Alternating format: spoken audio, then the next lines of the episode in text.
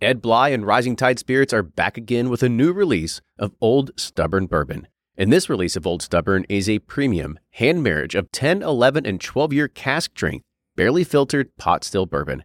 It comes in at a staggering 123.8 proof, and the flavoring grain for this one, which the last one was wheated, but this time it's now rye. Rich, sweet, and bold with a long finish that's sure to be another eye opener. You can order online at Sealbox or thebourbonconcierge.com, and you can even purchase in person at Revival Vintage Spirits and even now with very few select stores in Kentucky. You can get it now while you can, but be sure to do it because it's not going to last long.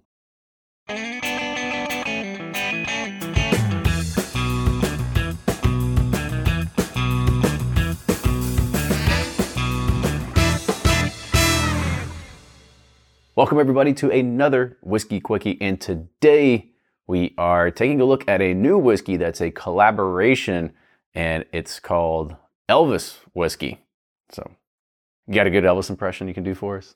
Good lord, no. I was like, I'd try, but then everybody's gonna make it like, I'm not even gonna try because it's pretty easy to make fun of us. you ain't nothing but a hound dog, or I yeah, but don't you gotta, know. you gotta do I know. the voice. You gotta do the voice. Can Everybody's no. you My, do it? You ain't nothing but a hound dog. oh boy, Is you that- ain't nothing but a hound There dog. you go. All right, at least we tried.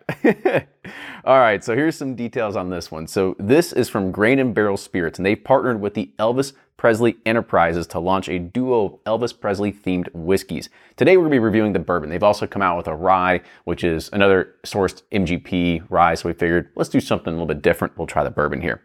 So this was sourced. oh, I should also mention Grain and Barrel Spirits. They're the, also the people that are in charge of like chicken cock whiskey. So that's where it's coming from. Uh, so this was, of course, sourced by a team of experts and blended together. This is sourced from an undisclosed Tennessee distillery, and this is bottled at 90 proof. Now, the bourbon is called Tiger Man, and that's because the names of Tiger Man, as well as what the rye was called, the, sorry, the rye is called King of Rock, and those were just two nicknames that were pretty much synonymous with the king, and so that's Is why. that why it's Memphis Tigers? Is that why the school's named that? I don't Because Of know. the Tiger Man? Well, probably not. Memphis was probably there before Elvis, the school, but maybe not. I don't know. We, we should- probably should have looked at the Wikipedia before we started here. Yeah. But uh, there's also a little extra little kind of nugget on here. If you look at the label, there's this thing that says TCB on it with a lightning bolt. And that is actually part of a quote he used to use all the time, which meant taken care of business.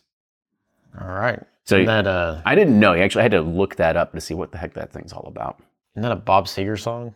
Taking care of business. business every day. I think so. Gotta stop these songs. I know. today. We're, we're All right, get to terrible. the whiskey. All right, 90 proof, non age dated, $50 price point. You can order online at elviswhiskey.com and they will begin a national rollout relatively soon. So let's go ahead and we'll dive in with the nose here. All right.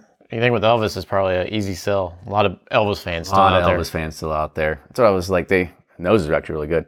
Yeah. I was thinking they should have done what Beam did in the 70s and just brought back the decanter because that would have sold immediately because these are some typical bottles that we always see that are out there. Yeah, I'm getting like a little faint hit of a little bit like barbecue smoke, and then there's some like cinnamon notes going on, a little cream in there. Um, There's a sweetness there too Yeah. with it as well though. yeah. There is a sweet corn, um, cornbread, kind of there too. Yeah. All right, on the taste.